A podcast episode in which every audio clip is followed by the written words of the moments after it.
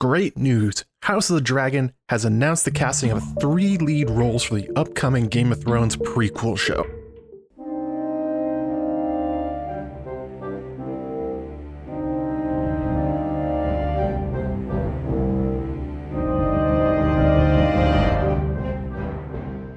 Those castings are Matt Smith of Doctor Who fame as the roguish Prince Daemon Targaryen, renowned theater actor Emma D'Arcy as the Realm's Delight Rhaenyra Targaryen, and Olivia Cooke from The Sound of Metal to play the Dowager Queen Alicent Hightower. Adding on to these was the previous casting of Paddy Considine as the young King Viserys Targaryen, who you may know as the mustachioed Detective Sergeant Andy Wainwright in Hot Fuzz. These castings can tell the sharp eyed something very interesting about where Hot D will be going. For one thing, this is an explicit confirmation that the first series will at least be covering the Targaryen civil war known as the Dance of the Dragons. There had been rumblings out of fans for some time that perhaps the show would start with Aegon's conquest or King Jaehaerys and Queen Alysanne, two of the other very popular time periods from George R. Martin's book Fire and Blood, which the show is based on. Alas, it does not seem to be going that way. The casting of Viserys' brother Daemon, his daughter Rhaenyra, and wife Alicent all but confirms what myself and others surmised months ago. The focal point of this first season will be the Dance of the Dragons. Although Although there are still questions of exactly when in the dance the show will be picking up. Many fans have noticed that in Fire and Blood, Alicent is about 10 years older than Rhaenyra, but Olivia Cooke and Emma are about the same age in appearance and in reality. This perhaps signals that House the Dragon will be following a time jump mechanic, like the wildly popular show about other English royals, The Crown, where the narrative goes forward in time by years or decades. The difference wouldn't be as noticeable when they were in their late teens and 20s, such as Emma and Livia seem to be playing, but by the time the dance starts up, there should be a visible age gap between them. By the start of the dance, Alicent is around 41 and Rhaenyra 30, which again could indicate that, like The Crown, these are the younger versions of the characters who will be recast when they jump forwards in time, or given specific makeup to make them look older. As for the castings themselves, I don't personally know much about Emma, Olivia, and Paddy from their work, so I can't really comment at this time about what they bring to their parts. However, I do know Matt Smith from his stint as the 11th Doctor in Doctor Who. He's also very well known these days for his portrayal in The Crown of Prince Philip Mountbatten, husband to Queen Elizabeth II. Perhaps the producers poached Smith or Daemon after seeing him perform as Prince Philip in the exact same show they may be planning on copying in style. Also, there's a rumor out of the website Illuminerdi that lends credence to this. In my previous video on House of the Dragon, I threw cold water on news blogs a bit until they had shown results. Illuminerdi has had results results. On December 8th, three days before HBO broke the news, they correctly had Matt Smith being cast as Daemon Targaryen. They also detailed four other roles yet to be cast. Sir Criston Cole, Mysaria the White Worm, Rhaenys Targaryen, and also the role of Sir Harrold Westerling. Harrold Westerling is interesting because he was Lord Commander of the King's Guard of Viserys I until his death in 112 AC, a good 17 years before the Civil War actually started. Casting Harrold as a character indicates that the show may be starting well before the actual dance. The highest drama area before Harrold's death would probably be in 106 AC, when Viserys' first wife, Aemma Arryn, died, and Viserys decided he had to remarry. As I talked about in my Corlys Velaryon livestream, Viserys' choice at this point to spurn Corlys Velaryon's daughter to marry the 18 year old Alicent Hightower sowed a lot of the seeds of the coming civil war.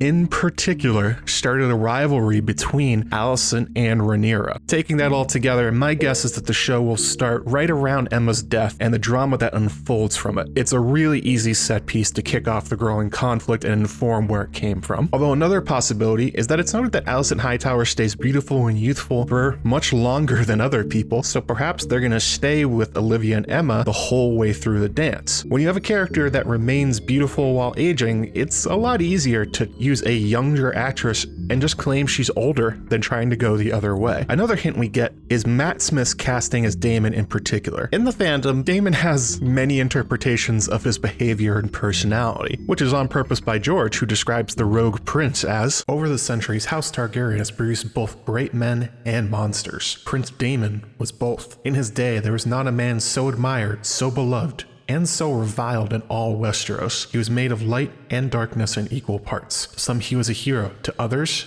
the blackest of villains. Itself. Matt Smith, though, is not exactly who many had in mind to play the Rogue Prince. For one thing, his role as the 11th Doctor and his interactions with fans have great perception of him being a kind, fun, caring man, which is in no way Daemon Targaryen. However, Smith has also been called on to play the more savage, angry, and ambitious side of the Doctor on occasion. If you're interested in seeing him like this, I'd suggest watching the episodes A Good Man Goes to War, A Town Called Mercy, A Journey to the Center of the TARDIS, The Rings of Akhaten, and Nightmare in Silver. They are very different sides of his acting prowess, and in those I can see where the showrunners may have found Daemon Targaryen, as well as his role as Prince Philip in The Crown, another must watch. Taken together, these tell us we're likely going to see both the hero and the blackest of villains from Daemon at different times, which lines up pretty well with what we know about the Rogue Prince's life. He could be incredibly charming and sweep people off their feet with ease, but the next moment he could be a murderous villain that delighted in unleashing dragon fire and chopping off heads with Dark Sister, scheming against those around him. It's almost like a much more extreme version of Jaime Lannister. Matt Smith has shown the range to play while being the Doctor as well as his other roles. The elephant or dragon in the room, though, is that there's a cry from fans saying that Matt Smith cannot be Daemon. One of the primary complaints is that he doesn't look like Daemon, that he doesn't have the Targaryen looks or the body type to play the role. Personally, I found this curious and decided to investigate why that was happening exactly. First off, there's not really a clear idea of what Daemon actually looked like. If you search Fire and Blood, The World of Ice and Fire, the main series, even quotes from George about Daemon, it's pointedly absent what the man looked like. The closest we get as readers to a description of him is that he was quote unquote dashing, and that's really it. What color were his eyes? Were they mismatched like his mother Alyssa, who had one violet and one green eye? Did he have her long face or dirty blonde hair? Her big ears, and lopsided smile, George is conspicuously silent on the matter. What little we do know is that he was athletic and a great warrior, which gives you kind of a general idea of body type. Again, maybe something like Jaime Lannister. The more important parts of Daemon's character is that the people around him found him simultaneously an attractive personality and also a terrifying one. His duality kept those around him intrigued and on their toes. George absolutely loves writing these kind of gray characters who walk the knife's edge between villain and hero. We are provided with only four pieces of art from publications of Daemon. The first is this cover from the anthology Rogues, where the Rogue Prince first appeared, and it's zoomed out quite far and it's kind of tough to see any features of him. The second is from the World of Ice and Marc Simonetti, who isn't really doing Daemon much favors here. Daemon has rather plain looking features compared to those next to him, and he has a really cold look on his face. And these last two are from Fire and Blood. They're both action shots with the same long flowing hair in the previous pictures, but both are from the side and kinda zoomed out at weird angles again. Other Targaryens in Fire and Blood would get portraits and close ups of them, so we know exactly what George intended them to look like. Daemon curiously does not. So, how from these images and descriptions do you get an outcry that Matt Smith can't be Daemon? Well, over time, there's built up this perception in the fandom that Daemon is just the hunkiest hunk that ever was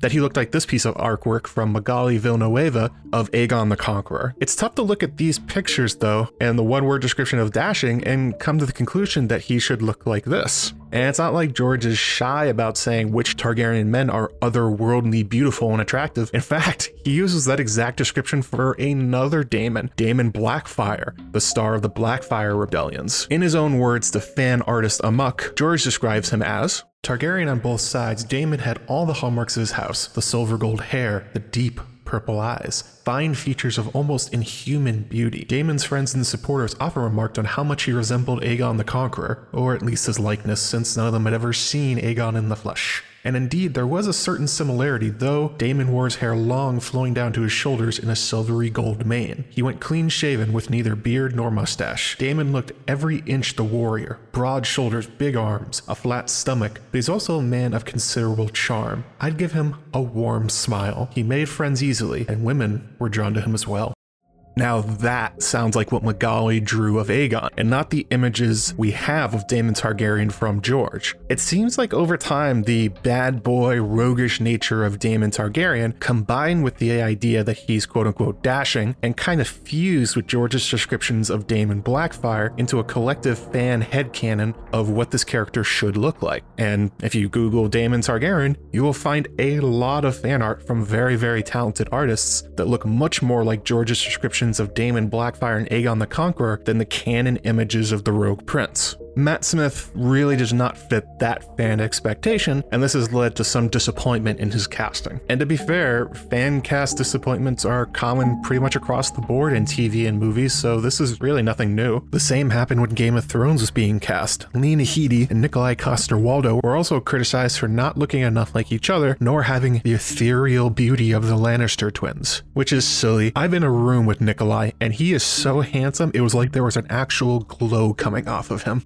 Really, nothing can be done about it. The perception is out there that Daemon is incredibly handsome and attractive, and it's not going away. The showrunners will have to decide how or if they want to deal with that disconnect. Personally, my curiosity has been sated, hopefully yours too. Casting to look forward to next on House of the Dragon is the last remaining lead of the show. The previously mentioned Sea Snake Corlys Velaryon. Myself and Bookshelf Stud recently did an entire live stream about Corlys if you want to check that out. The website Deadline, though, has claimed Danny Sapani is the current favorite to get the part. An intriguing pick that should be a lot of fun to explore if confirmed. As well, we have to look forward to the aforementioned castings of Harrold Westerling, Mysaria the White Worm, Criston Cole, and the Queen Who Never Was, Rhaenys Targaryen. When those are confirmed by HBO, I'll be back again for some more Hot D analysis.